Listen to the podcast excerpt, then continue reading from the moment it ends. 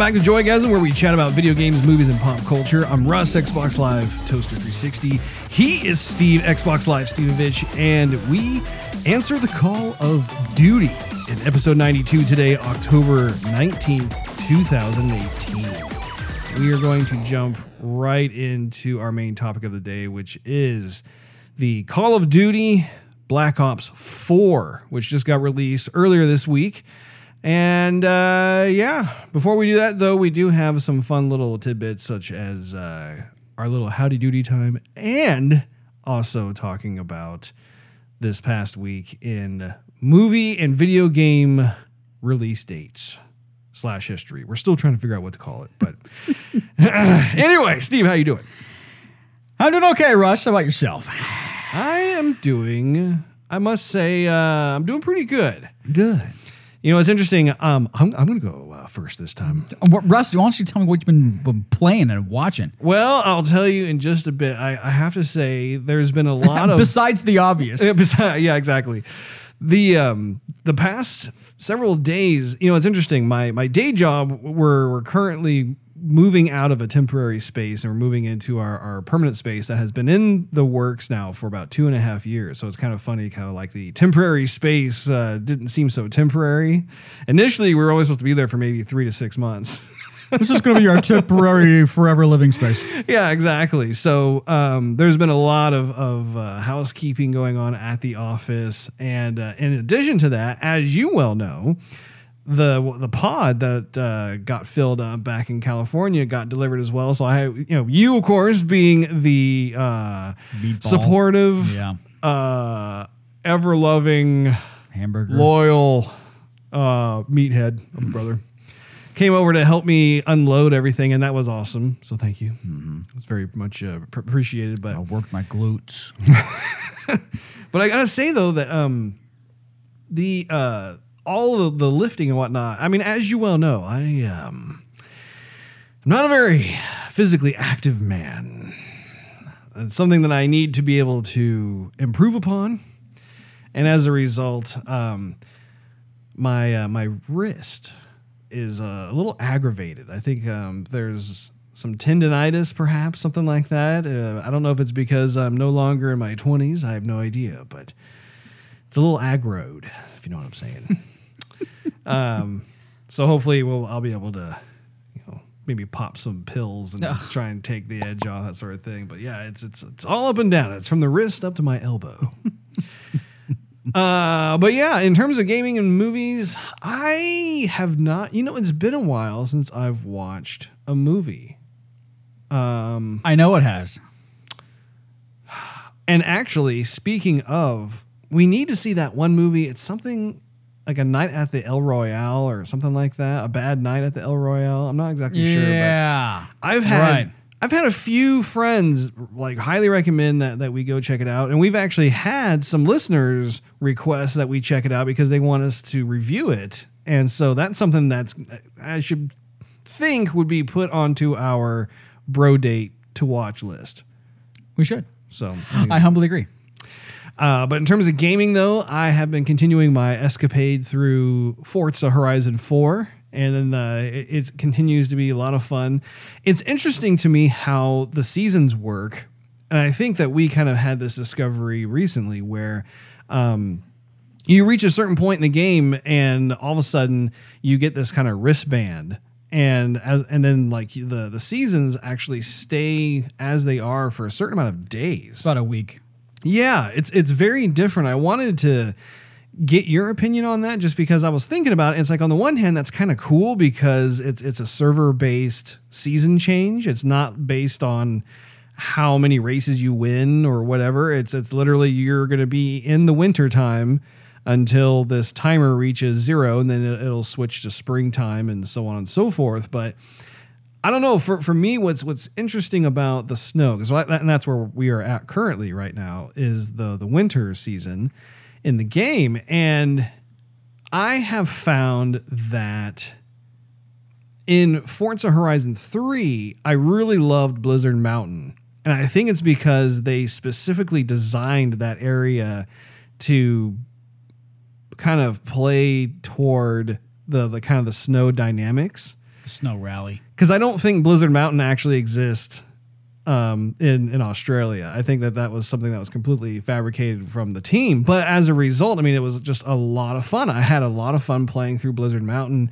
But what's weird is that in in Forza Horizon Four, as I'm playing through the snow. I mean, there are moments that I think are, are fun and that sort of thing, but as a general rule, I think it's probably my least favorite season out of the four seasons. I really love springtime uh, love summertime. I think fall is cool too with the mud and you know slogging through everything.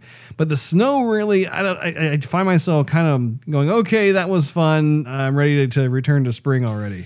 Well, I think the the drawback of it is where we had Blizzard Mountain. It was actually a blizzard. You know, you had a ton of snow coming at you all the time, and even in the loading screen, I mean, it's just you know tons of powder flying your way. This seems like okay, yes, it's winter, it's cold, but there's no blizzard, and, and they don't claim it to be a blizzard. But it would be nice if there was like you know some wind or uh, heavier snowfall, and not just everything covered in ice, which Right. is kind of what it is. So yeah, it does give the impression that everything's really cold and really slippery, but that's that's about it. So there's a little bit of a drawback. It's not as exciting. Everything's just slick and slippery. That's true. It does have more of an icy feel to it as opposed to like, oh, I'm in like this fresh powder, Right. slushy snow kind of thing. I mean, it, I don't mind the snow too much. I, I, I like driving. Uh, I like doing the rally races and the slipping and sliding and the drifting and whatnot. Um, so I don't mind it. But yeah, after I would say after a week of driving in the snow, I'd be ready for a season change. For Yeah. sure. yeah. Now, the other thing that I thought was really cool too within the game is the whole convoy concept. I really did enjoy being able to race with you, like on a team of sorts, through these different races. And I don't know do you, if if they had that as a feature in Horizon Three or not. You you did you could You Yeah. could, Yeah. okay, because I don't think we ever exercised that in Horizon Three. Well, that's because we only have one copy of the game, Russ. That's very true. yeah, I gotta buy one, one of my one of my own. definitely be worth your time. But um, I am glad that we're actually kind of exploring that particular feature because, for one, it's just great to have you in there racing, and it's cool because it's not like we're necessarily competing against each other. We're on the same team. We're trying to like be. Uh, my understanding, anyway, is that. If one of us gets first place, then the team collectively gets that. I think. I mean, I like like I still will place in a different place. Like if you get first place and I get like eighth place, I'm still going to get eighth place. But I'm curious as to how the spoils are. yeah, I- distributed. I, remember we did a showcase event once, and I placed like third or something like that because it was the it was two of us, and then whatever whoever was racing against us, and when you know in the computer, the dirt bikes or the train or whatever it was, and so I came in last, but it still gave me. Oh, and when I came in last, they were like, "Oh, I guess we could just back the train up and uh, start this all over again." Or you know, they said something Yeah. kind of off the wall. I was like, "Oh man, I got to do it again." Uh, but then it gave me credit for it as, a, and then it gave me more races, like as if I placed first. So I don't know. I did. I don't know. And I don't know if like, is it only when you get first place that they release more tracks, That's a good question. I'm not sure. or perhaps like first through third, or yeah, I'm still kind of unclear on how that works. Yeah. Because I, I think they say different things if you the worst you place. I mean, the higher you place, like first, you'd be like, "Oh, did a great job. Oh, well, here, here you go. Here's some more stuff." Right? Yeah, they they, sing your praises for sure when you get first place. Yeah, and then if you get third, you're like, "Oh, well, that was not terrible, but that's above average." Like, All right, uh, thanks. feeling bad now. Not living up to expectation. Now, the other thing too about the whole convoy concept is that we have found, based on how much you have tuned your vehicle, that plays a uh, very important role as to like the, the how you perform in the race. So, like, you know, one of the things we found out was that um, you, of course, are very much into tuning and upgrading your vehicle, and you're more seasoned when it comes to like understanding all the different ins and outs of that. Me, I'm like a fair weather guy when it comes to cars. I, I don't really fully understand how that works. I can kind of bump into certain things in the menu systems and be like, okay, yeah, the horsepower, that makes sense, that sort of thing. Oh, you're supposed to put oil in the engine. Ah, for I'll Yeah, forego that for now. Yeah, let's just get out there. Exactly. And um what's interesting about our situation with the convoy was like there there were instances where you had a vehicle that was more tuned than mine, and so you were able to, to drive better, better handling, faster, that sort of thing. But then as a result, Slam into the walls harder. yeah, exactly. a lot of the drivatars were also more tuned to be able to compete with you, and then uh, they just left me in the dust. Like there were times where I came in almost dead last because I, I simply could not uh, compete on that that performance level. So it it was funny because we started talking about like okay moving forward we've got to make sure that like our tunings are are pretty closely aligned in order to try and, and make this uh, somewhat enjoyable because otherwise one of us is going to get left in the dust Yeah. and it's probably going to be me because you do more of the uh, tuning but One thing that I'd hope they change is the the checkpoints. Okay. Because if you miss one checkpoint, your your chances of of placing anywhere redeemingly good in the race are next to nothing. that's true Uh, and it won't let you proceed until you go back and do the checkpoint. So I mean, you either take your entire convoy, regardless if it's two people or more, and start the entire race over and sit through all the loading screens, or drive back to where they want you to drive back. Start. I mean, that's not going to be fun. Um, I don't know. I, it's it's not terrible. It's not horrible, but There are definitely consequences to missing those markers, though. I mean, they, they penalize you pretty hardcore on that whole thing. And it's interesting, too, because when you're in a convoy, you really can't use the whole like reverse time Yeah. backup button thing. Um, and so, once again, that's also a problem because you back up as a player, but the rest of the drivatars and anyone else in your convoy continues Right. racing along. So it's it is uh, it's a it, it's a dire consequence. And the thing is, they the game conditions you to do it when Right. you're r- racing solo, and so you think, "Oh, I messed up there. Oh, I'll just rewind and do it over again." And then you're like, "Oh crap! I'm Uh-huh. like 15 minutes behind everybody now." Yeah, yeah, it, it's it's pretty crazy. Um, so yeah, I mean, I think overall it's been fun. I, I've been enjoying like purchasing every time there's a new like property that's available for sale. It's just really funny because you can't actually go into the houses, but it's just nice to be able to park your car in the front yard and be able to enjoy kind of like the little view that they have there for you. And it's cool too to be able to check out those houses like during the different seasons because they they actually do look uh, distinctly different depending on what season it is. right. So that's fun, and and I've been doing some sightseeing too with like the little like I don't know what they call like little beauty Polaroids or whatever, but it's like where you you can pull over to the side of the road and just kind of stare at kind of a landmark or something. They have some brief description and whatever and whatnot. One thing that I liked about Forza Horizon 3 that I've yet to see in this one or here is if you select a vehicle, you know, a Ford or a you know Lamborghini or Ferrari or something, and you let the you know the, the car kind of spin around, you know, the camera kind of goes around slowly around the vehicle. And if you did nothing, then the options you had up on the screen would, would go away and it would almost be a screensaver. And then you would hear your mechanic buddy chime in and say, Oh, here's like one minute's worth of history on the, the car specifically or the motor company. So you're like, oh, that's kind of cool. You know, I heard about, you know, Ferrari's beginnings. I heard a little bit about uh, the E-Type Jag or something like that. And I, I'm, you know, being a car guy, I love that stuff. And I haven't, I haven't, I mean, I haven't let the the game just kind of play on and see if that actually happens. But um, when you go to your barn finds every now and then, the same guy in Forza Horizon 3 would say, Oh, you know what? You know, and he would start talking about how cool the car was back in the 70s or the 60s or something. And in this one, they, they kind of just go, Oh, well, this is cool. This car was made, and I wasn't born yet. I'll get it back to the shop and repair it for you. You know, like, oh, that's it.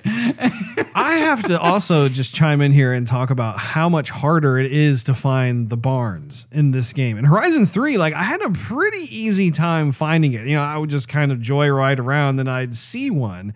But in this one, they've really ratcheted up the difficulty to be able to find these these barns. And really, I don't think I have found a single barn by just driving around. I've had to park my car and really rely on the the drone to be able to fly around, and then all of a sudden you'll find it, and luckily it will place a marker on your your little world map. Yeah. to be able to find it. But man, it I mean it's it's really difficult for me to find it. Have you been having that kind of Um, issue too? Yeah, I, I definitely have. Um, basically, uh, well, in the wintertime, everything looks just looks white. So it doesn't matter where Yeah. you go. You're like, oh, the trees look white, the ground looks white, the sky looks kind of white. You know, everything has snow on it. Yeah. And so that makes it ex- excessively difficult. But yeah, sometimes I'll go. I'll have to use my my drone because I'll mm. eventually run into enough trees and rocks and bull, you know whatever. I'll get tired of it, and I have to use my drone, and then I'll end up just zigzagging back and forth, like all the way front, all the way right, all the way left, all the way right, all the way left, all the way right, and I'm like, oh, there it is. Yeah. So I have also been enjoying just my my steady collection of just of just acquiring a car here, a car there, that sort of thing. And there was that one supercar that I got that you were able to identify right away. And I guess its legendary status is probably my fastest car I have in there.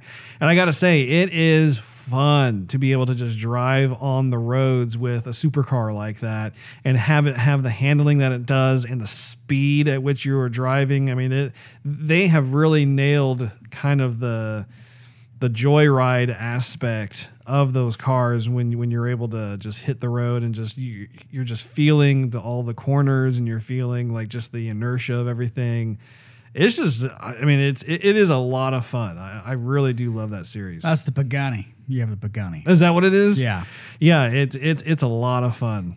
Pagani used to work for Lamborghini, Russ, just so you know. But the um, engine is uh, Mercedes AMG. And they, they don't try and hide it either. I mean, that's right out there in the open. It's open. a hybrid of sorts, huh? Yeah. See, I have no idea.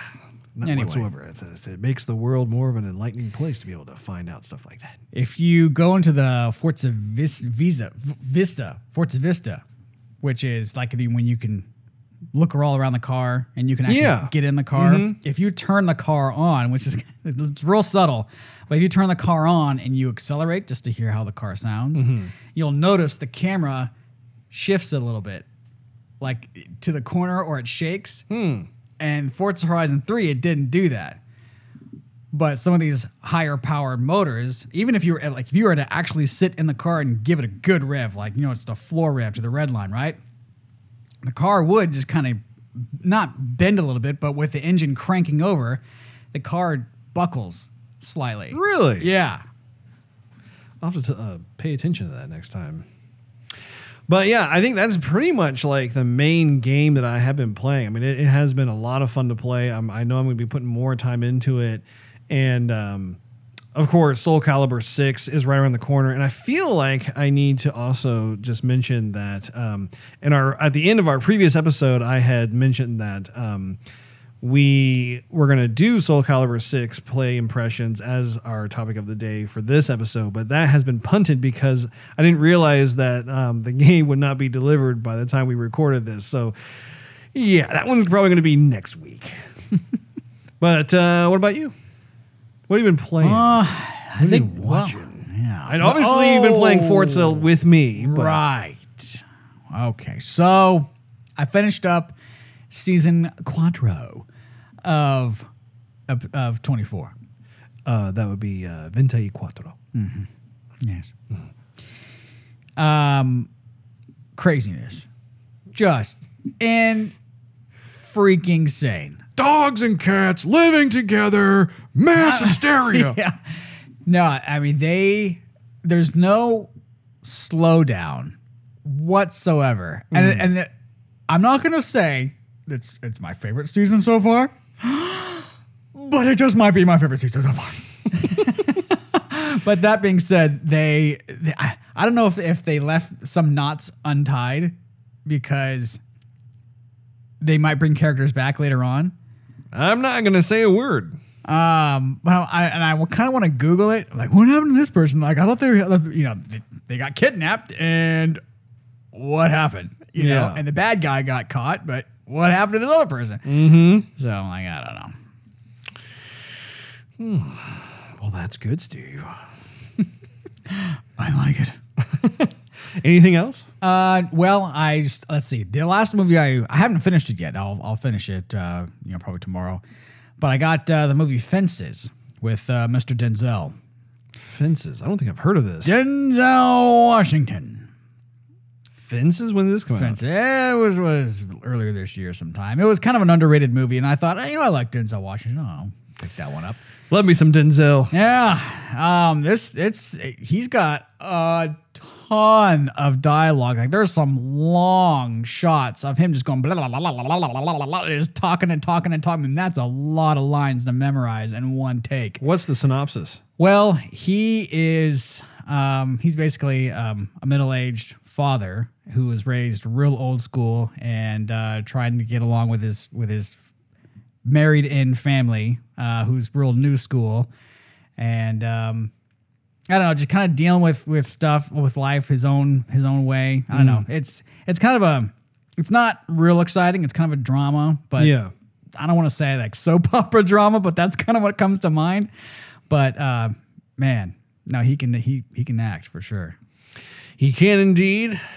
That's a man I enjoy watching on screen. That's Yeah. for sure.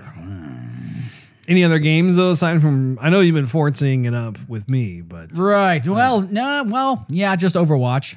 Still trying to collect as much as I can as I can collect. I love the Halloween season in Overwatch.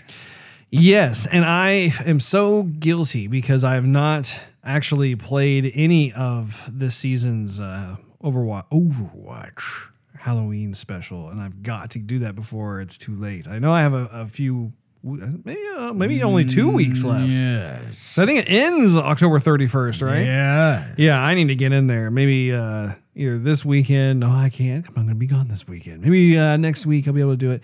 But see, on top of that, Red Dead Redemption 2 is going to be released on October 26th, if I'm not mistaken. Oh, GameStop better call me. I reserved it. I'm telling you, that game is going to occupy a very big swath of my time by the time.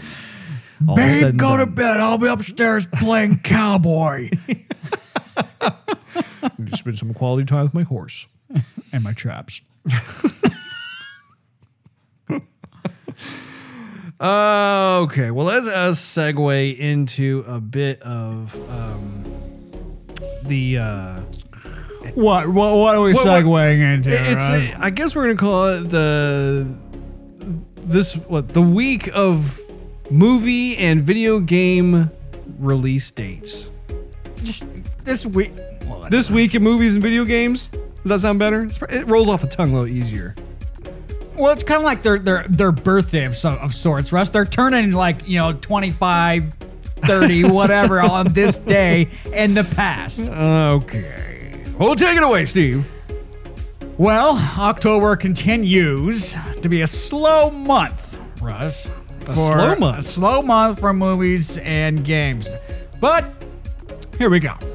So movies only got two real, real kind of nuggets for you. That's okay. Practical Magic. This is with uh, your girl Sandra Bullock. I love me some Sandra. Everybody loves Sandra Bullock. How could you not? Very, very easy to. She's she's wonderful on screen. Very lighthearted actress.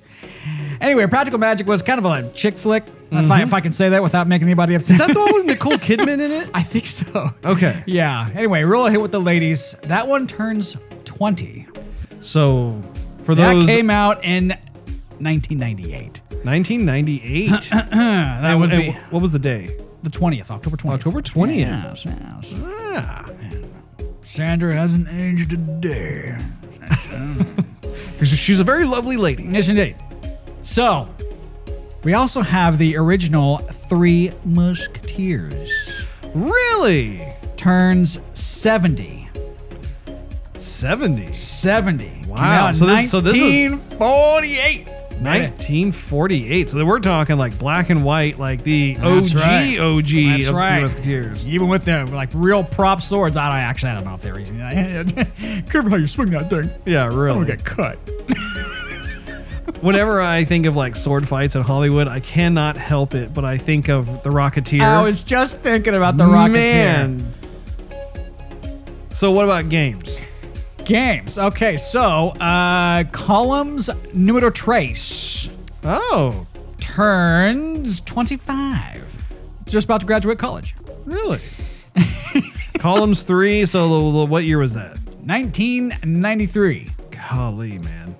I just remember columns on the Game Gear. That's all I really I played columns on was Game Gear. Oh yeah, that was like one of the quintessential games that you had to play. I think it, that was the game that came with a system, wasn't it? Yeah, columns came with the Game Gear, and, I- and columns. See, columns was was like Tetris, only it was in real color. Yeah. and it was using like crystals and rubies and stuff like that. It wasn't just like different shapes of blocks. Yeah. You know. And what day did that come out? Uh, that was the 15th, October 15th. October 15th of 1993. Huh, okay. And let's see, also on the 15th, we had Samurai Shodown 64 Oh. Warriors Rage. Yeah, I love me some Samurai Shodown. That was the one that was the uh that was the uh that was on the the Neo Geo like upgraded Neo Geo system arcade where they actually had it 3D style kind of like Virtual Fighter, it wasn't Yeah. like a 2D. I must say, I do prefer more of the, the traditional 2D style with Samurai Shodown. Yeah. That, that was kind of one of the, the pillars of the game. And uh Duke Nukem. Oh, wait, back up. What year Oh, did that come out? What, what day what, what year? I told you the date was the 15th. October 15th and 1998. 1998. So that'll be it turns 20. 20. Also on the 15th, uh, Duke Nukem. Which one? The first one? Uh, Time to Kill. Okay. I don't know which one that was. There's tons of Duke Nukems. I only played one Duke Nukem, and I, I was like, ah, I'm Duke Nukem down. I'm gonna done. But anyway, a lot of people I'm like Duke and I nuked him. oh, jeez. Same day, Max Payne 2. Now what, now what year? 15 came out in 2003. No, but what about um, Duke Nukem? What year? 1998. 19, okay, I'm sorry. 1998, and then the new one was 1990, No, 2003 is Max Payne. 2003. I'm sorry. Continue, Steve. Still October the 15th of 2003. Max So a lot, of, lot of October 15th. and let's see. Um, also on the 15th, Star Wars Rogue Squadron 3. Oh my gosh. now, I remember never that. played that one. I was curious if you did because that was out in the GameCube. I never had the GameCube. I did. That was a very fun game. Now, on the 16th of 1993, which would make this game 25 today, Rebel Assault. Oh my gosh. That was another classic way back in the day. I remember a buddy of ours had it on PC and I was like, "Yeah, I got Rebel Assault. You guys don't." And then it came like I, I looked it up on like Electronics Boutique or something like that. I'm like, "Oh, it's available for Sega CD." He's like, "You got it?" Like, "Yeah, Sega CD, buddy." I remember the controls were so bad with the with controlling the ships, but like the Yeah. graphics for the time were so amazing. Right. like, we're gonna force our way through it. yeah. Uh, it, it- the ship just kind of shuffled through like Yeah, yeah. asteroids and stuff. You're like, Yeah. I can't maneuver. oh man! But it was almost like a combination of full motion video and like pre-rendered cinematics at the Yes. same time. So you, your control of anything was very limited. Basically, like just shooting was you all. Well, you it was like do. it was on the rails, but like your ship, like in order like you would like tell it to like kind of veer to the right, but like it was kind of meandering that way. Like it was like really loosey goosey. Well, here's uh, a little history one here for you. October 18th of 1958. oh, this must be a pinball. No. Tennis for Two. It was one of the first video games ever created, and the screen. And I, I'm trying to, pronounce. I might pronounce this incorrect, Russ. Was an oscilloscope, which is basically like a small CRT screen that measures electronic waves. Oh wow. So you can kind of imagine, like, you know, if the little went back and forth like a little tennis ball. I mean, basic, but it worked. I mean, you just kind of have to imagine that there's, you know, players and stuff, you know, in a crowd out there somewhere. Yeah. Okay. October 19th, 1993, Cliffhanger. Oh my gosh! Was and I was is this one for the Sega CD or was it for all Yes. consoles? No, it was for Sega CD and something else like the Commodore or something like that. because they did come out with like a Sega Genesis version, a Super Nintendo version of that game, but I don't think they came out with the Super Nintendo. Well, yeah, they I played it, It- for a Super NES. it was different than yeah. That one was the graphics weren't as good because they couldn't do like all the different motion graphics that they did on the Sega CD. well, the Sega CD, like you actually had like real grainy clips from the movie, Right. And we were like, oh man, that's so cool. Uh, let's see, uh, October twentieth, nineteen ninety eight. Mm-hmm. Body Harvest for the Nintendo sixty four. Why does that sound so familiar? because it was by Rockstar Games, and they're basically they. It had nothing to do with GTA, Uh-huh. but but this game, I think they, to my recollection, they're basically using the engine of this game before they made GTA, and hope. Well, no, I, I'm getting that. I'm, I'm not saying it right, but what GTA is today is is from this game. Really? Yes. And then lastly, Russ, you weren't very big on this, but I was. The snowboarding game SSX, as in like Stevevich, Stevevich X-Ray, mm-hmm. turns 15 as of 2003. You know, my favorite SSX game was SSX Tricky. Yeah, I know that. I loved that game. In fact, I was really surprised that they did not continue down that path because it was just bursting with personality and all kinds of like these outlandish characters that were actually really fun to like get them to do these amazing acrobatic feats and hear what they had to say as a result. The third one was the game where you can actually uh, tackle this entire mountain. And before, I mean, yeah, there was tracks and stuff like you could go down and do a, a race of sorts, but you could actually free roam down specific mountains where there was no like obstacles. You would jump off rocks, you would jump off, you know, like tree trunks and stuff like that. But you were way high altitude, so sometimes you'd go off this big jump and you would just fly and fly and fly forever. You're like, oh man, I can see trees way out there. Can you imagine like what a next generation version of SSX Tricky would be like, given like the graphics fidelity of today and tomorrow? I mean, I, I think that would be so fun if they were to actually revisit that. Yeah, eh, well, there was a snowboarding game that was out recently. I'm trying to remember what it was called. It was out uh, earlier this year. Um, I think it was called Steep. Okay. And it wasn't SSX, but it, I mean, it was more of like a regular snowboarding title. You could you can still jump and do tricks and go fast and you know on your snowboard and whatnot, but it wasn't as flamboyant, I guess. I don't know. But um, yeah, I, I still want to pick that one up. It got okay reviews. I think it was if you look on the, the Microsoft store, it's got about three star on it. Well, thank you for going through the the different release dates. I get a kick out of that. I love like being able to listen to just which titles got released, whether they're movies or games from the, the days past. I think next week there's gonna be some more stuff out if I uh, if I looked at some stuff right. Oh, the thing is too, I you know I'm limiting myself to you know like you know by every 15, 20, 25 th- and beyond years, right? Oh, And you're so- doing five year increments? Well, not necessarily five because I want to do like stuff that's just five years old. Because I remember five years ago we still have it. You know, Yeah, we're still yeah. playing the same system. you know, that came out a while ago. You know, I do it by the low, the lowest I'll go is 15 years. Uh huh. and then I'll go, you know, 15, 20, 25, 30 and beyond. So sometimes, but I'll look for those numbers. So if there's a game that's like, oh, it's, uh, you know, if I do the math, it's 25? No, 26. Okay, that one's going to wait till next year. Okay. Yeah. or a few years down the way.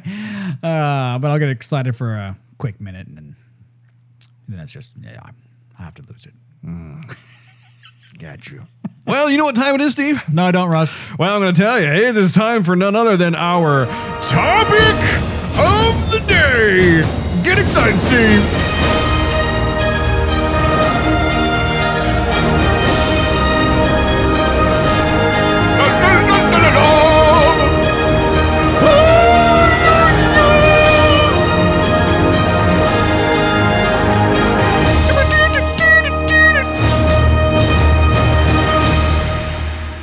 Topic of the day is Call of Duty Black Ops 4. And to be more specific, it is our play impressions because we have not played it uh, a whole lot, but we wanted to make sure that we got this in since, of course, it got released earlier this week. So, You know what happens uh, 15 years from now, Rose? fif- do I know what happens 15 years from now? Uh, no, Steve. Please enlighten me. It's going to be having his 15th birthday on the show. Um, What? We're going to have this segment, and it's going to be like, oh, yeah, this week in movie and game history. Let's have a birthday. Well, Call of Duty Black Ops 4 came out this day 15 Oh. years ago. Uh, I see where you're going there. Are, you, picking up what I'm throwing down? Well, I am now. I was I was definitely I mean I, I was a little in the dark there. But um yeah, so this past Wednesday, um we twitched our first time playthrough, meaning I was playing through and Steve was watching and laughing hysterically. That was actually a pretty funny twitch. yeah, it was actually. I think toward the very end I got so just like disheartened. I was like, ah, okay. Like, he's not laughing. He's not laughing anymore.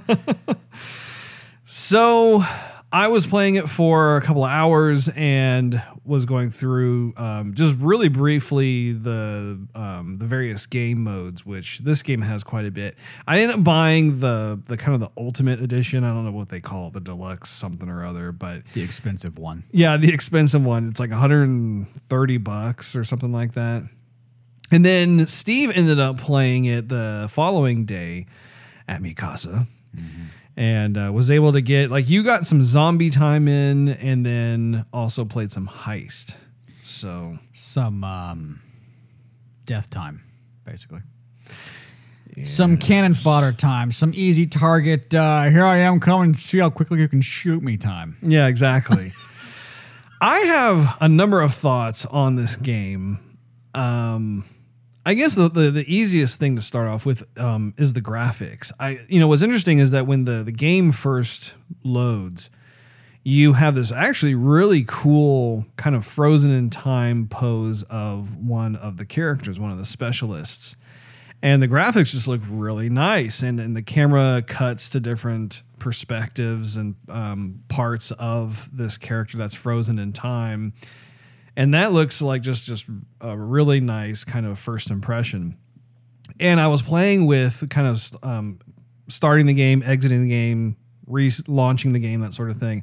They actually have um, different characters, different specialists that will populate that particular portion of the game, which is cool because it's just as a randomizer. It's not like you're you're seeing the the same dude who's kind of in that same uh, kind of uh, squatty pose or whatever it is that, that he's in there.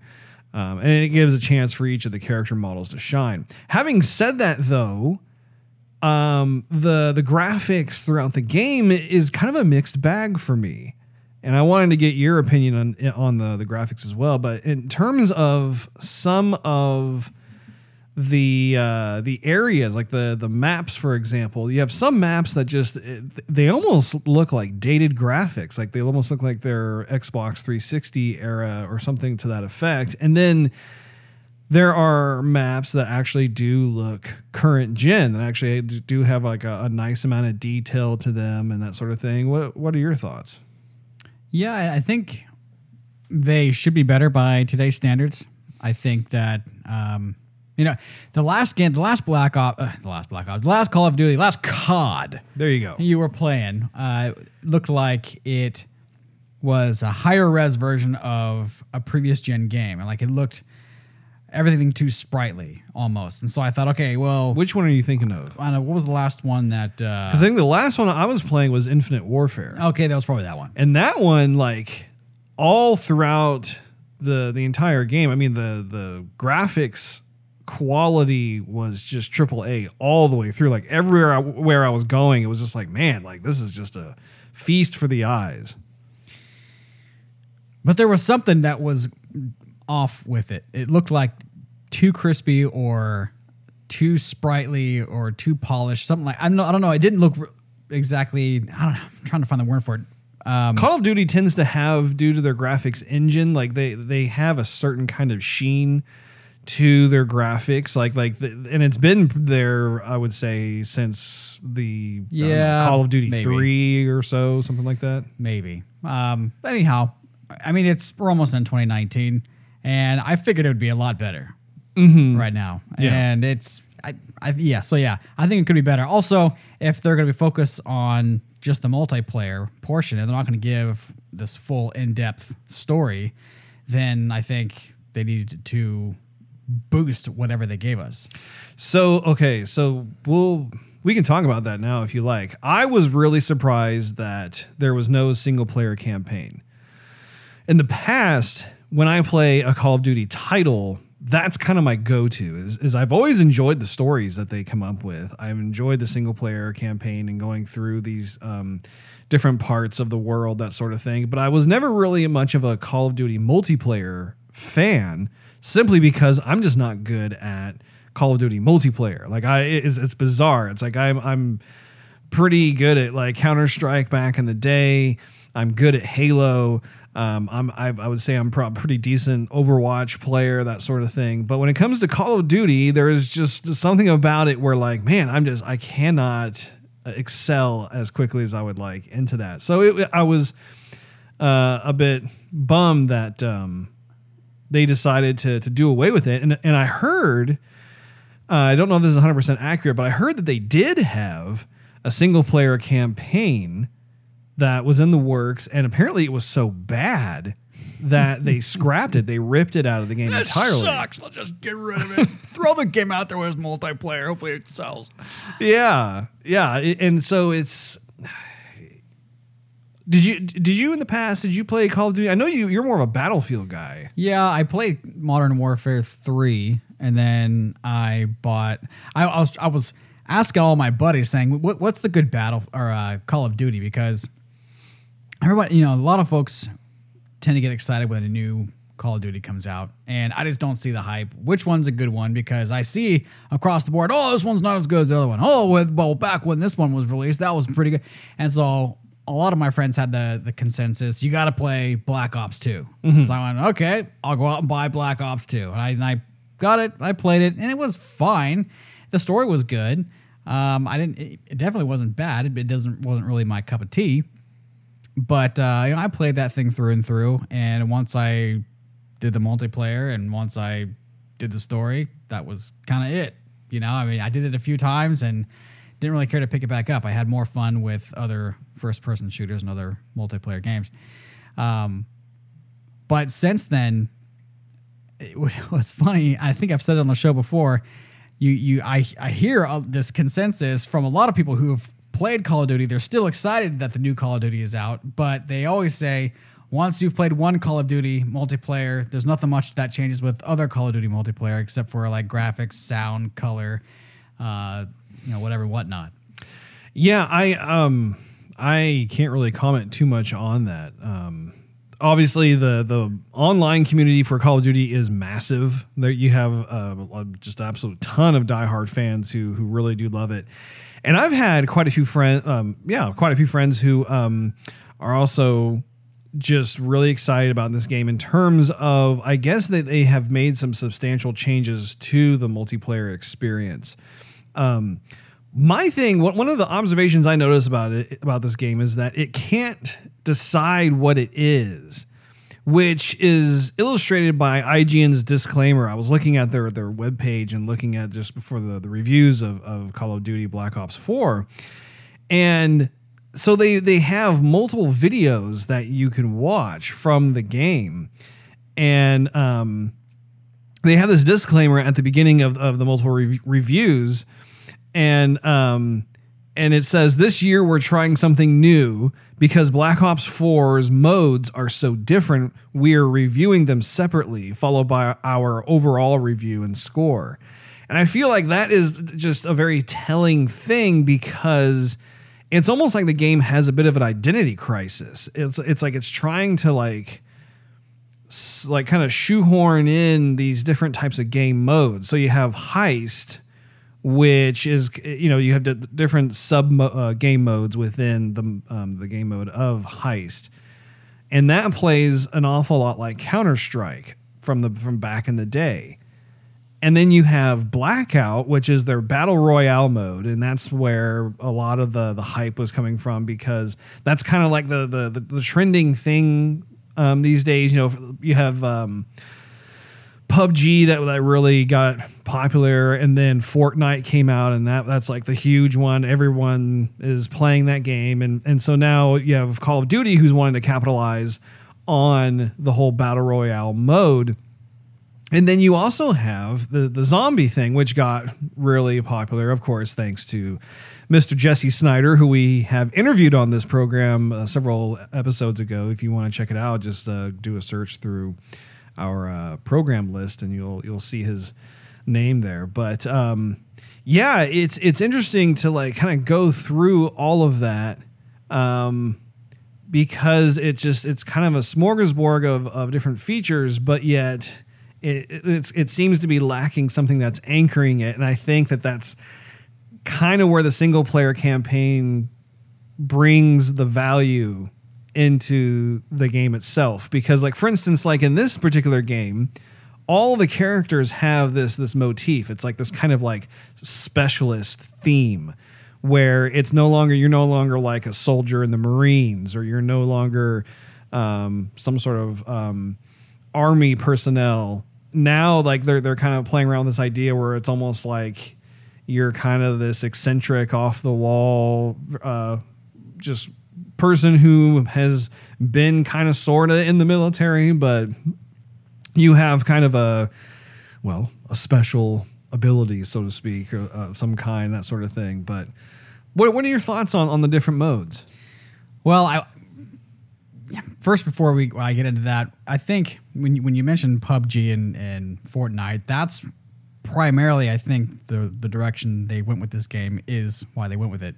Um, I think they see the popularity of Fortnite and how much people play it and like it, talk about it. It has a style of its own, and I think they they wanted to capitalize on it. And because the story mode didn't work, they go, hey, there's a bunch of people that's that are playing these big, massive multiplayer games, and a lot of folks return to Call of Duty for the multiplayer. How about we just make a multiplayer game and then we'll uh, continue to build upon the story for the next Modern Warfare? I think that's what's going to happen. I think the the next Modern Warfare we'll see will have a very in-depth story campaign to it in addition to whatever they can build upon the multiplayer from the experience they gained from this game i'm i don't i'm not sure that's a theory but um to completely you know if they've had a campaign mode this the entire being of Call of Duty, and then they, they just all of a sudden up and, and leave it when no one was complaining about the stories to begin with.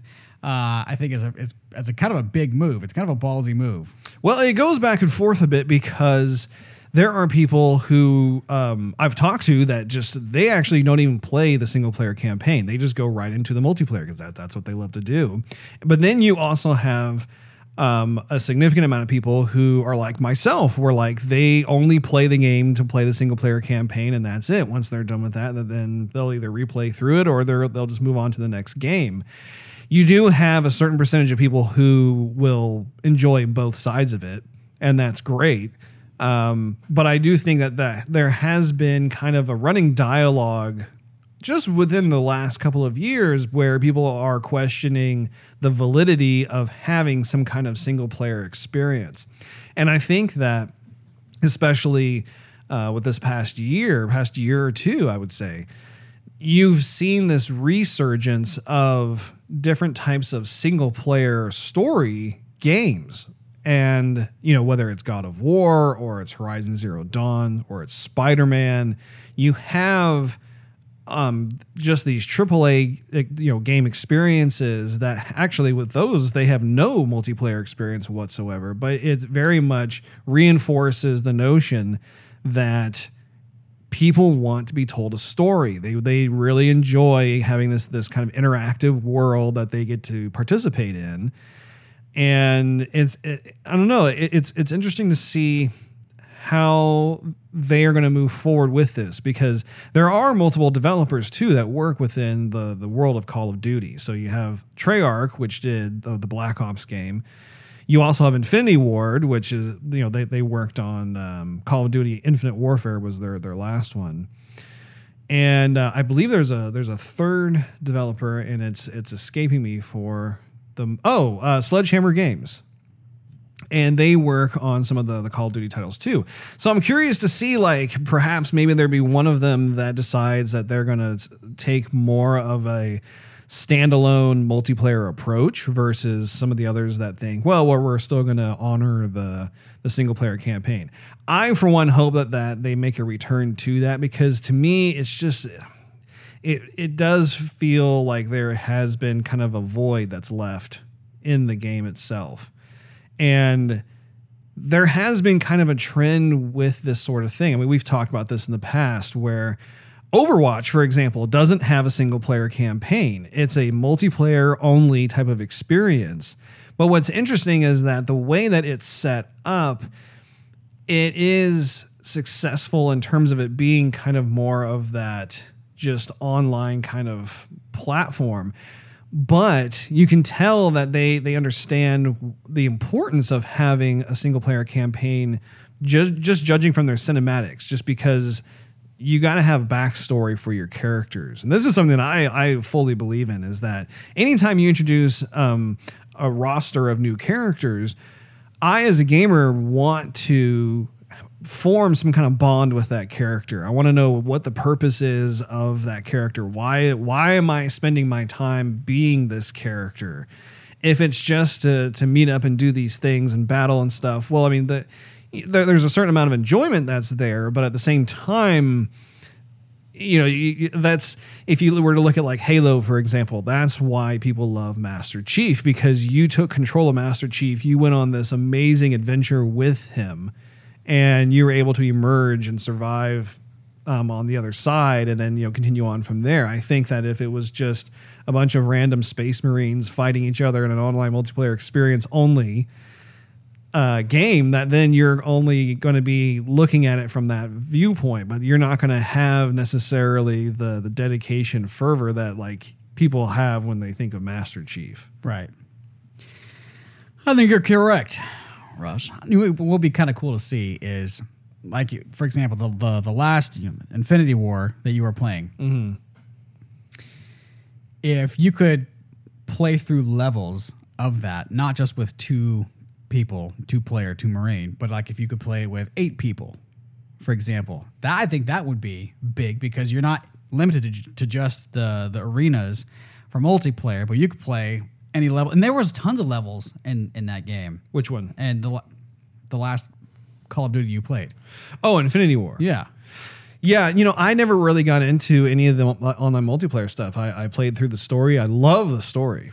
Right. But so what I was saying is, so if you took a different format of the multiplayer and you said, okay, you guys can go play multiplayer in these other arenas, that's fine. But if you want to continue the story and, and play through the levels uh, with eight people, you know, small army style, and strategize with your microphones or whatever, whatnot. I mean, to me, that would be oh, it'd be great, pretty fun. And that's something that that that COD has not done in the past. I mean, like like if if you think about um, the single player experiences, I mean, it's just it's yourself. You're going through and you're seeing different folks. But I I totally agree. I would love to be able to have you know, four to eight of my buddies be able to join me via online and play through some kind of single player. Well, I keep saying single player, but some kind of story campaign. I think that that would be um, a very gratifying experience to play through in a COD game. Now, one of the things I wanted to talk about is the UI design of this game and this is something that, that you and I have been talking about as as we were um, playing through for the first time, that sort of thing. So I'm not sure if I, if I mentioned this on Joygasm, but my day job is is that I I, I am a UI designer. I do a lot of um, UI design, motion graphics, that sort of thing, and I've done so through different um, channels, both in the gaming industry as well as in the the corporate industries, that sort of thing. So I, I always pay special attention to see how things are laid out, see what the flow is of the various front ends of the game, as well as like the HUD and, and that sort of thing. Um, I've got to say that the front end of Black Ops 4 is horrible. It doesn't provide the player with enough information. So if you're new to the world of COD, or even if you've played some of the previous titles, you may struggle with trying to figure out what to do and how to do it. Um, to give you an example, I finally discovered that backstories do exist in the game of these these characters, but you have to um, select the the specialist HQ window. And that's and that's how they title it. it is just specialist HQ, which is a smaller window compared to the other three windows of heist, blackout, and um, zombies or whatever. And so once you you select spe- specialist HQ, then you have to select dossier, and then you have to select backstory video to access it. In order to view the other characters, you must click on specialists and choose a character, but then press the B button to return to the selected character's profile, which is acts as their their backstory screen. That you know, and, and, it's it's easier to be able to see that. Like if, if you own the game, you know what I'm talking about. Where essentially, like in order to try and gain access, you select one of the characters. You see this little kind of like yellow cursor icon that appears in the upper right hand corner of the thumbnail window of the character of interest you would think that like just if, when you when you make a commitment, you press the A button on there, it will then take you to that character's dossier slash backstory screen. Why do I have to exit out, go back to the previous screen in order to see it? Because instead, if I were to press A or, or, or press the humongous continue button on there, the game assumes that I want to start playing the game. And no, I don't. I want to be able to find out like more about this character. And so it's not very clear to me anyway um, how to be able to navigate through. And and after putting some more time in, I now have a better idea of, of just how the front end works. But man, that that is that is a pretty muddy uh, experience when it when it comes to trying to f- figure out where you're supposed to go, and especially if you're trying to find something, just how that that whole thing works. But again, going to the characters too, just kind of digressing a little bit off of UI design. Um, they have these pre-rendered cinematics that occur that kind of give a very like 30 second to one minute background of each one of the characters, which helps. I mean, it helps to know kind of what kind of personality these characters have, uh, what their their history is like, that sort of thing and again it reinforces what i'm talking about about how important it is that you you have to have this type of backstory to provide purpose to these characters that you're seeing on screen otherwise they're just these random characters and it's like okay well uh, I see a, a, strong female with a pink mohawk, and she certainly looks tough as nails. But what, what's my motivation to care? Why do I care about her? Well, because you have to have a backstory. You have to have, you know, purpose in that. And so it's interesting how they've like embedded these things pretty far. I mean, you have to do about three to four selections before you actually can watch the video.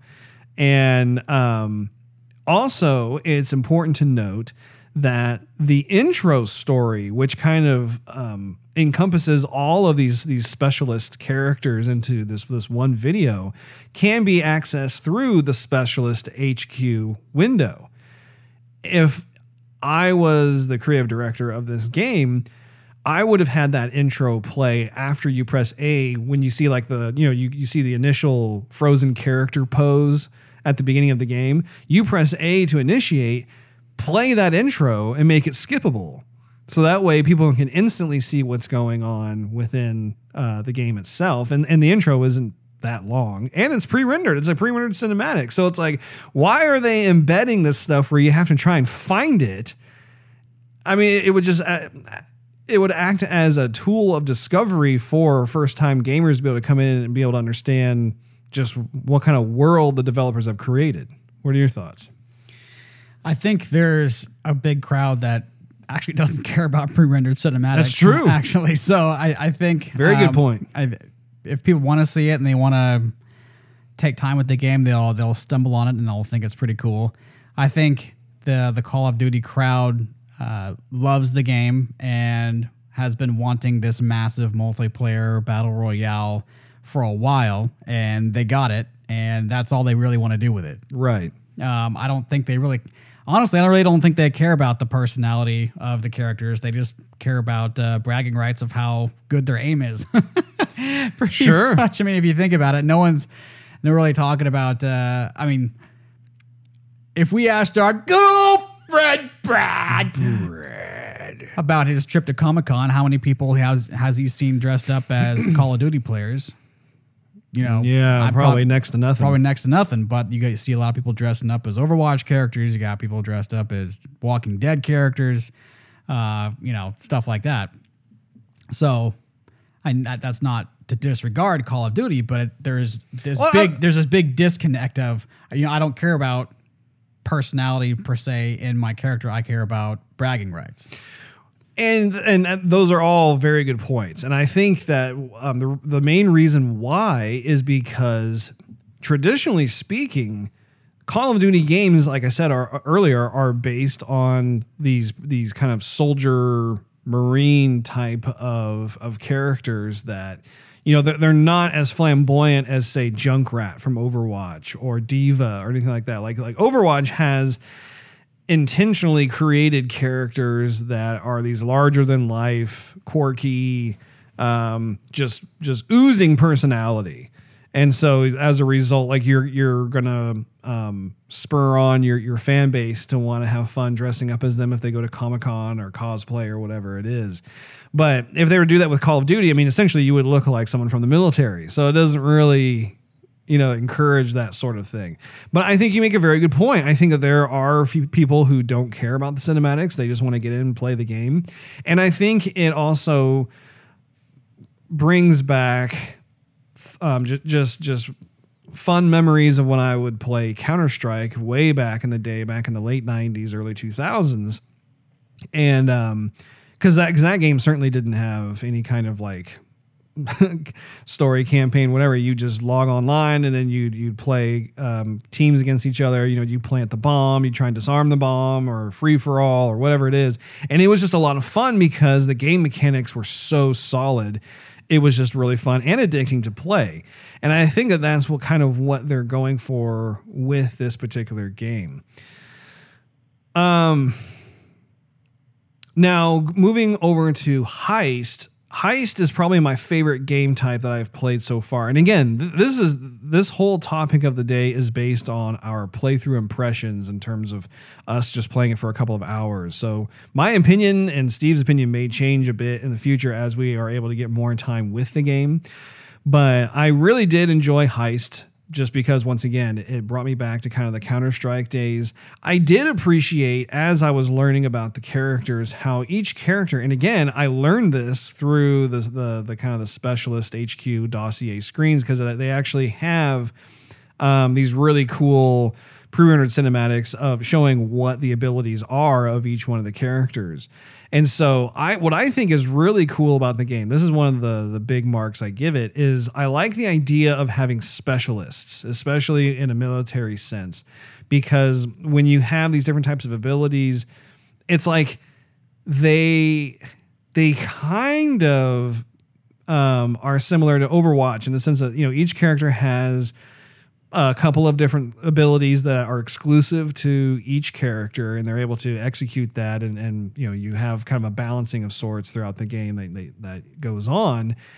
Um, this one is, is is a bit more realistic. It doesn't obviously have all the sensational things that you could do in overwatch but um, i do really like how each specialist class has certain types of abilities. And of course like if you are able to charge up what what basically what I call your ultimate. And it's the same thing as Overwatch where like if you are able to charge up your your main type of specialist ultimate move then you can rain down like you know strafing runs from a warthog flying overhead or you can launch out like some sort of little uh, drone of sorts that can like shoot people down or, or electrocute people or whatever. Like the and again, this is not a bad thing. I'm not poo pooing this at all. I think it's great that they have it in Call of Duty because it's almost like we get to see how that type of game mechanic can work in the world of Call of Duty. And I think they were successful. I think it does work really well. And I think the controls are really tight as well. I think that like playing through, you know, if I'm able to, to um, connect and shoot with somebody um, it feels tight to me. It feels like I, I, really do like the type of feedback I get when I make successful hits with the bullets. Um, and like I said, I think that that some of the maps, and again, I have not seen all the maps, but I do think that um, there are certain maps out there that just they they do look really inspired. What do you think, Steve? Well, I think it just kind of goes to show that they're kind of taking and borrowing different elements that that stood other multiplayer first person shooters apart from the crowd. And yeah, that's not a bad thing. Um, it's kind of me too a little bit also. Um, and yeah, it, Call of Duty is doing it with their own flavor, which is absolutely fine. But I also want to see more. Like, okay, we saw that brought to the table before. What uh, what else are you offering? Yeah. Um, now playing through it, I th- I was thinking, you know, the sound is a little bit off. I, I was hoping maybe for some extra deep sound, maybe less emphasis on my footsteps and more emphasis on listening to other people's footsteps or their gunfire because I thought, okay, I, I can hear someone around me somewhere. It doesn't sound like they're to my left or to my right or to my rear or to my front or above me or below me. I don't know where they are. I just hear footsteps or I hear gunfire. I look out the window and I can't see anything. So, I mean, if they offered like maybe different lighting effects or different sounds um, to really give you that illusion of, okay, I can hear someone from, you know, if they're sprinting and they're they're running across a metal platform, I can hear that in the distance and I know pretty much where that person is. As it stands, you see the, the fire of the gun, but there's no extra lighting effects, and your footsteps are the loudest footsteps. Mm. So I was picking up on that, and I thought, you know, if if multiplayer is all we have, what else can you you, you emphasize within the game itself mm-hmm. beyond just multiplayer and you know some ultimates and specialists and whatnot? What are your thoughts on the the heist game mode? Um, I mean, it's it's going to be your Slayer, you know, and, and mm-hmm. pretty much. I mean, it, it's fine. And again, we only played the free for all. Like there are, I think, like between six and eight different sub modes in there, and so I'm wanting to actually try out all those different types yeah. of modes because I think there might be certain ones that I gravitate towards. And I think they are pushing the the team strategy. I mean, that's why you have yeah. your specialists because they do certain things very well. Uh, they could block gunfire. They can set up perimeters. and again, that, that that is kind of a, a distant cousin or relative of Overwatch. Overwatch has characters that specialized. I mean, they're they they honestly are specialists in certain yeah. capacities. And again, um, I think it's cool that they're able to to bring that into the world of Call of Duty and and have it be you know skinned and tweaked you know in terms of the gameplay to be able to fit in the world and i do think that they were successful in doing that the one thing they will probably have the same struggles with is people actually using their microphones to communicate because you know, when stuff's happening and people are dropping, yeah, you know, are you going to follow the guy with the shield? Or are you going to have the dude set up a perimeter and have everybody be within the perimeter or outside the perimeter? I mean, what are you going to do? And that's going to be difficult because if you have two people speaking to each other in party chat and they go off and do their own thing, mm-hmm. and you're the guy who is not like your, your main firing squad, he's just going to be left there for, you know, target practice. Right. So it'd be interesting to see how the community starts to react to that because, you know, uh, if, if you're trying to figure out what to do on other games like Sea of Thieves, for example, like lower the sails and no one's lowering the sails, like, okay, I'll do everything on the ship. Right. right okay, my bad. Uh, or an Overwatch when you're Reinhardt and you're going, okay, I have the shield, everyone get behind me, and no one gets behind you. So you're like, why am I Reinhardt? exactly. Yeah, there, there is a lot of that there. Um, then, of course, the second big game mode is the Battle Royale that we mentioned earlier. I was able to try that out for the first time. That was the first time I've ever experienced Battle Royale. I am currently at this point not a fan of the game type. Um, I like I said, I know that it's a bit a really big trending thing right now. Everybody who's everybody uh, just really enjoys playing the game type. For me though, it's just I, I, I'm I'm gonna give it a few more tries, but I just I I don't like the idea of just being dropped in somewhere and then I have to find my stuff and then you're kind of running around this ginormous environment and for the longest time you don't see anybody. And i understand why they're doing that. They want to try and build up the tension. They want to be able to have you you know be able to forage for what you need and then at the same time um, come across someone and, and, and, it's you know almost like Sea of Thieves where you don't see a, another ship for the longest time and then all of a sudden you see one and, and then it, all, it builds that pressure that stress that tension that sort of thing. Uh, and I think that that's pretty cool but at the same time when you when you die that's it. Like like there are no kind of coming back of sorts in this type of mode. And again, I understand that's that's kind of the totality of battle royale is like you um you have one life and that's it. And when you die, then you're watching the people who are still alive battle it out.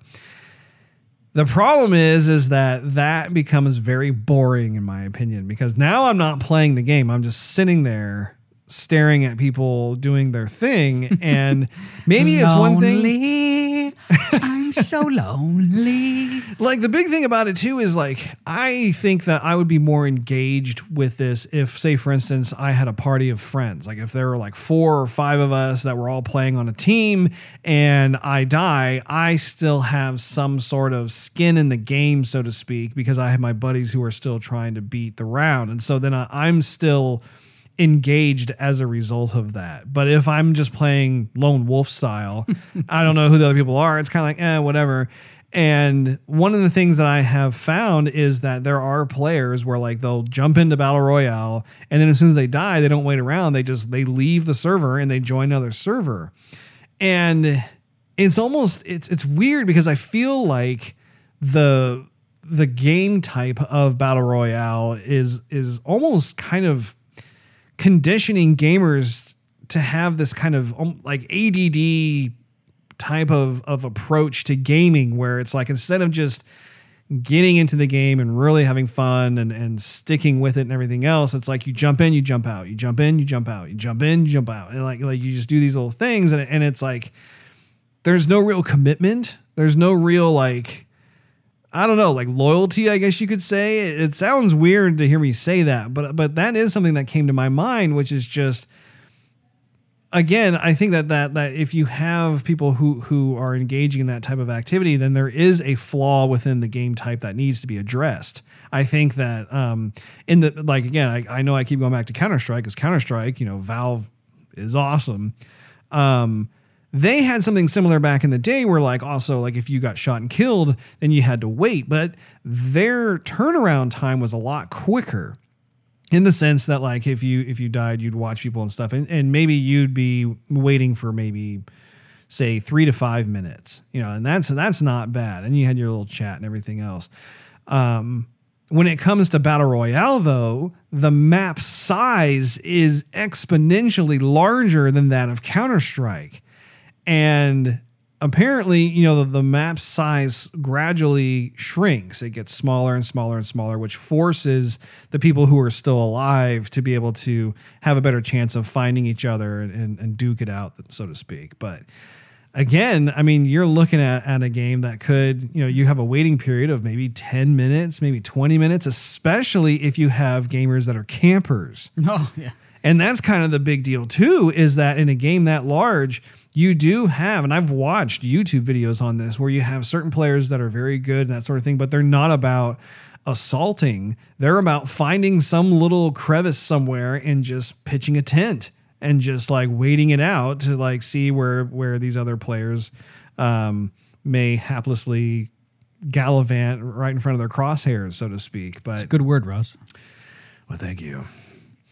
Now you did not try out the battle royale. Uh, maybe maybe in the future you can give that a uh, shot, pun intended. but however, you did play quite a bit of zombies. What were your thoughts on that game type? You know, I I was in the the arena where the zombies kept on coming out, and you can hear kind of a crowd and whatnot. I thought the the that map was cool, but I, it seems like a survival mode, which is absolutely fine. And at first, I thought, wow, this is you know this is kind of cool. This is kind of fun. I get it. Um, but after I did it for a while, I was kind of done. Um, I'm, I don't know. I think I don't know if there was there was not enough happening with uh, the gunfire or like uh, different fighting techniques to take down the zombies. I mean, you have like one slash with your knife, and then that's just uh, continuously shooting, and then you you might run out of ammo. And I was looking, I'm like, where where do I? How do I even know how much ammo I have? I don't even see a, a number on the screen anywhere.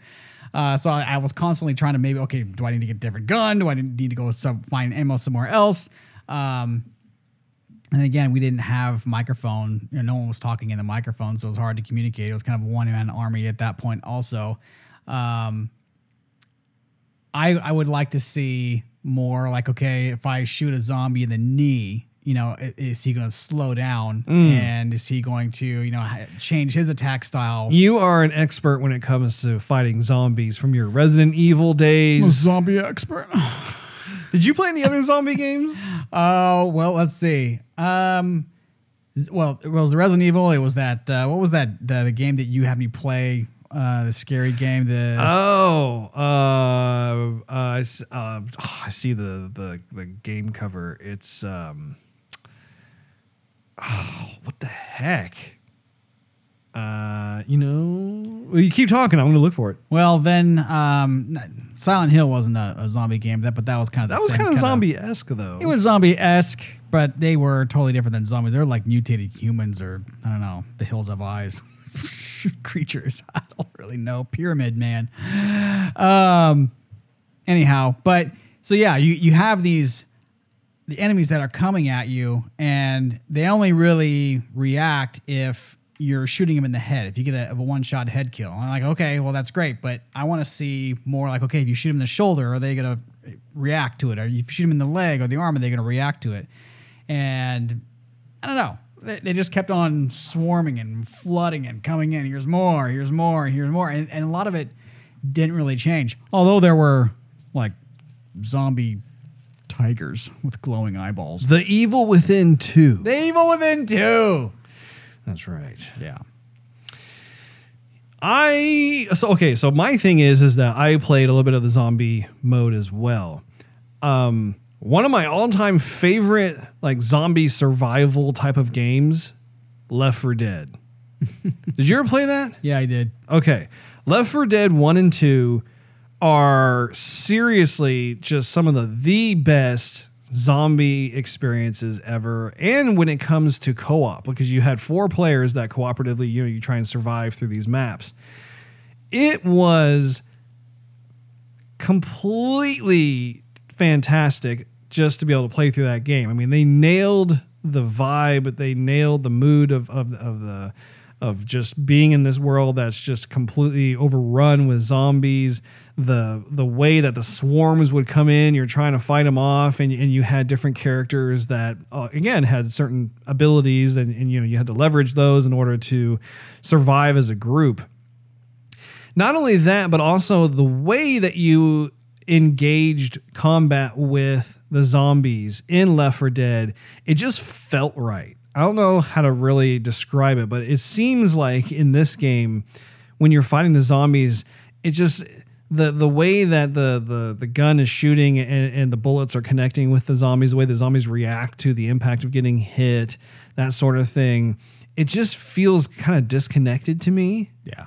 Um, I will say that the melee, like like the you know you bust out the knife and you, and you stab, like the the visual of that looks really cool. But even that, it doesn't have like, you know, the knife gets kind of stuck into the zombie and you have to try and pull it out and the zombie staggers back because, you know, you've, you've exerted all this physical pressure and stuff. You just don't really see that. It's like, you know, they get shot and then and they just kind of absorb the bullets. They still keep walking towards you, that sort of thing.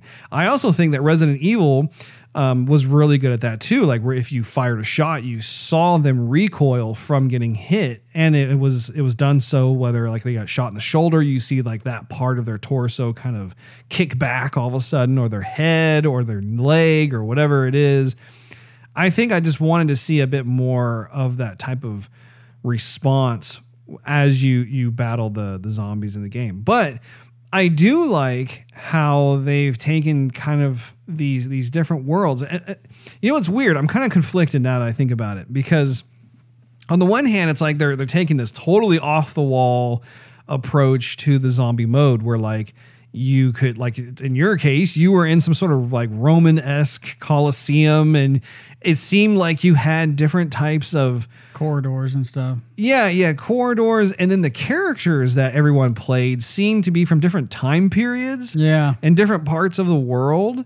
Um and again not necessarily a bad thing but still like like like it just i think this is one of the the main issues i have um, not only with this game but with some of the the recent games that have come out, which is just they cram anything and everything into the game. And so anything goes in terms of the art direction. Like like you like the game itself is call of duty black ops 4 and the part of that that makes the most amount of sense are the specialists. And so you want to be able to play like for instance for me i want to be able to play through a story with those specialists so that way i can enjoy getting to know who they are what their motivations are what their purpose is that sort of thing. But we don't have that.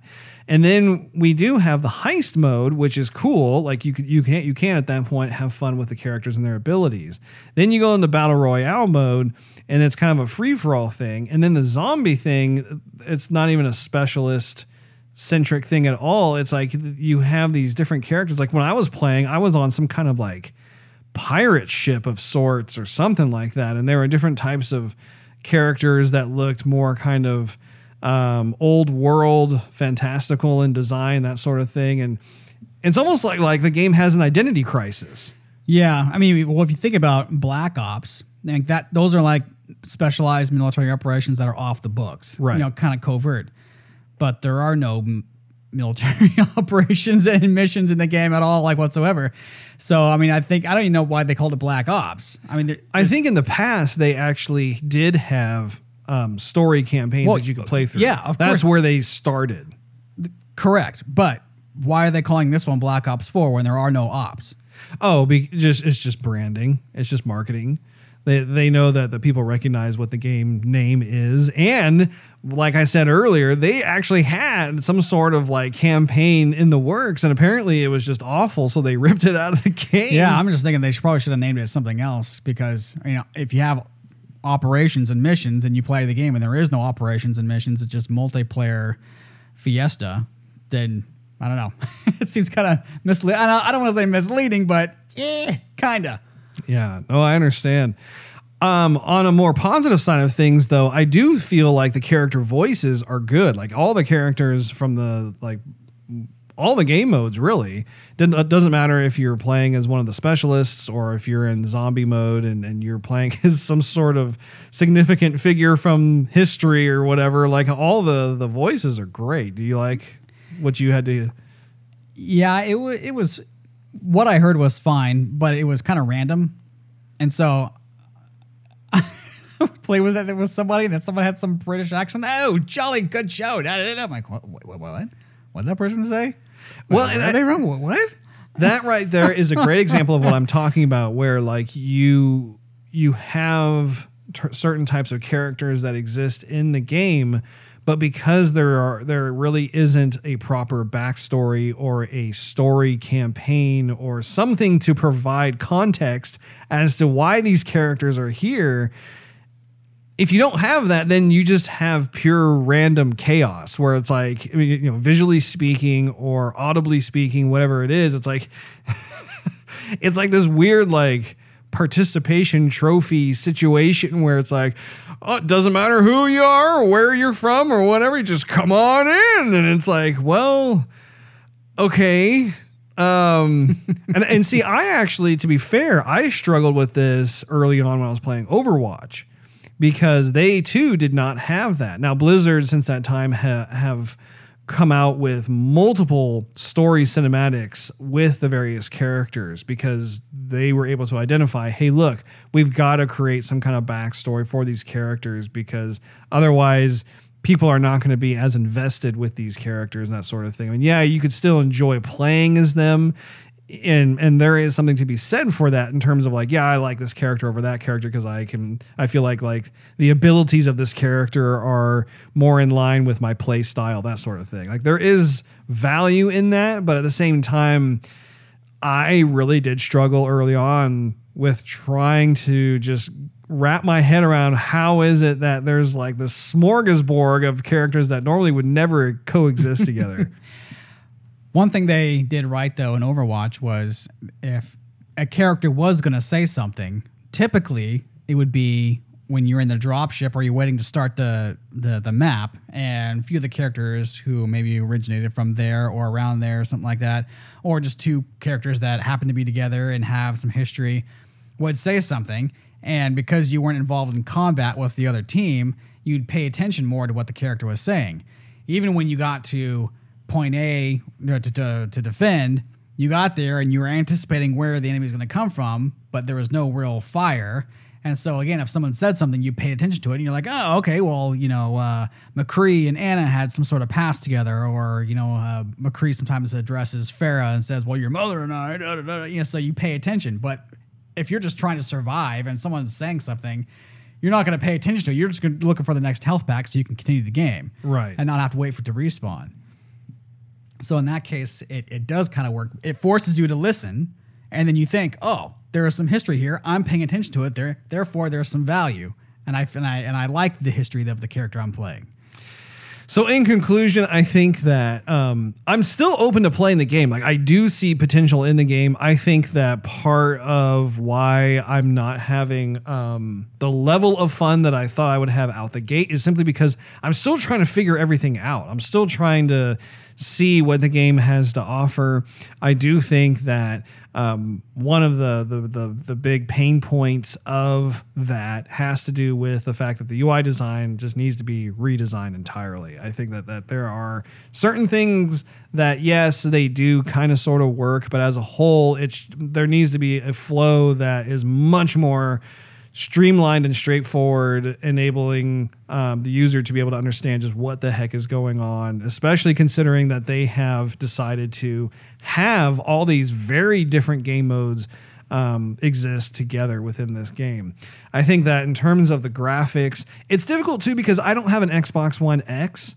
You know, I think that once I'm able to get that plus a 4K TV, I'm I'm really wanting to like revisit some of these titles and just see how the, the the improvement of graphics looks because that may play a, a role. You know, we, you and I have talked about how developers as of late seem to be really trying to push more toward the high end systems like the PS4 Pro, the Xbox One X, that sort of thing. And I can't help but wonder if sometimes the filters and the different types of um, pipeline techniques that they use are acting as a detriment to just the Xbox One and the PS4 because they're they're trying they're constantly pushing for it.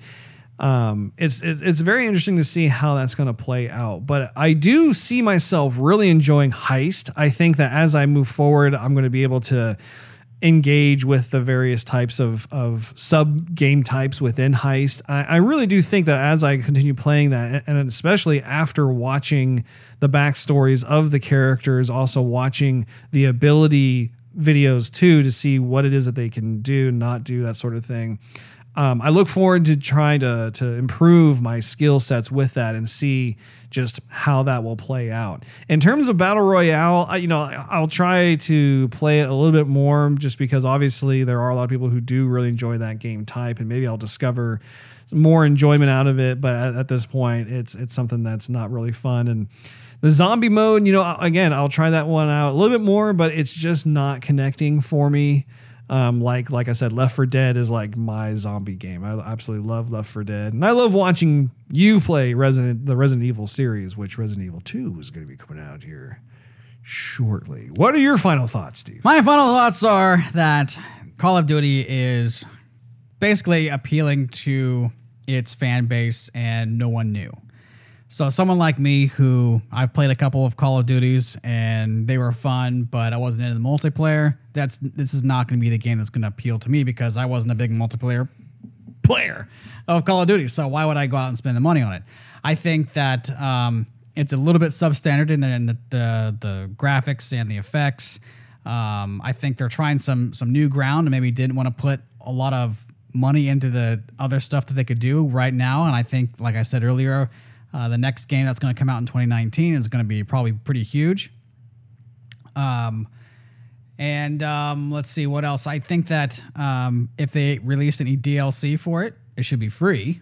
I'm going to say that right now because I mean, if you paid $130 for the game and it's just multiplayer with no campaign, and then they want some extra money for you know microtransactions or loot boxes or DLC, I think that's going to be a huge mistake, and I think it'd be a, a nail in the coffin for them. I can't remember what all was included when I purchased the $130 version. I do believe that there's like some sort of season pass that's included with it.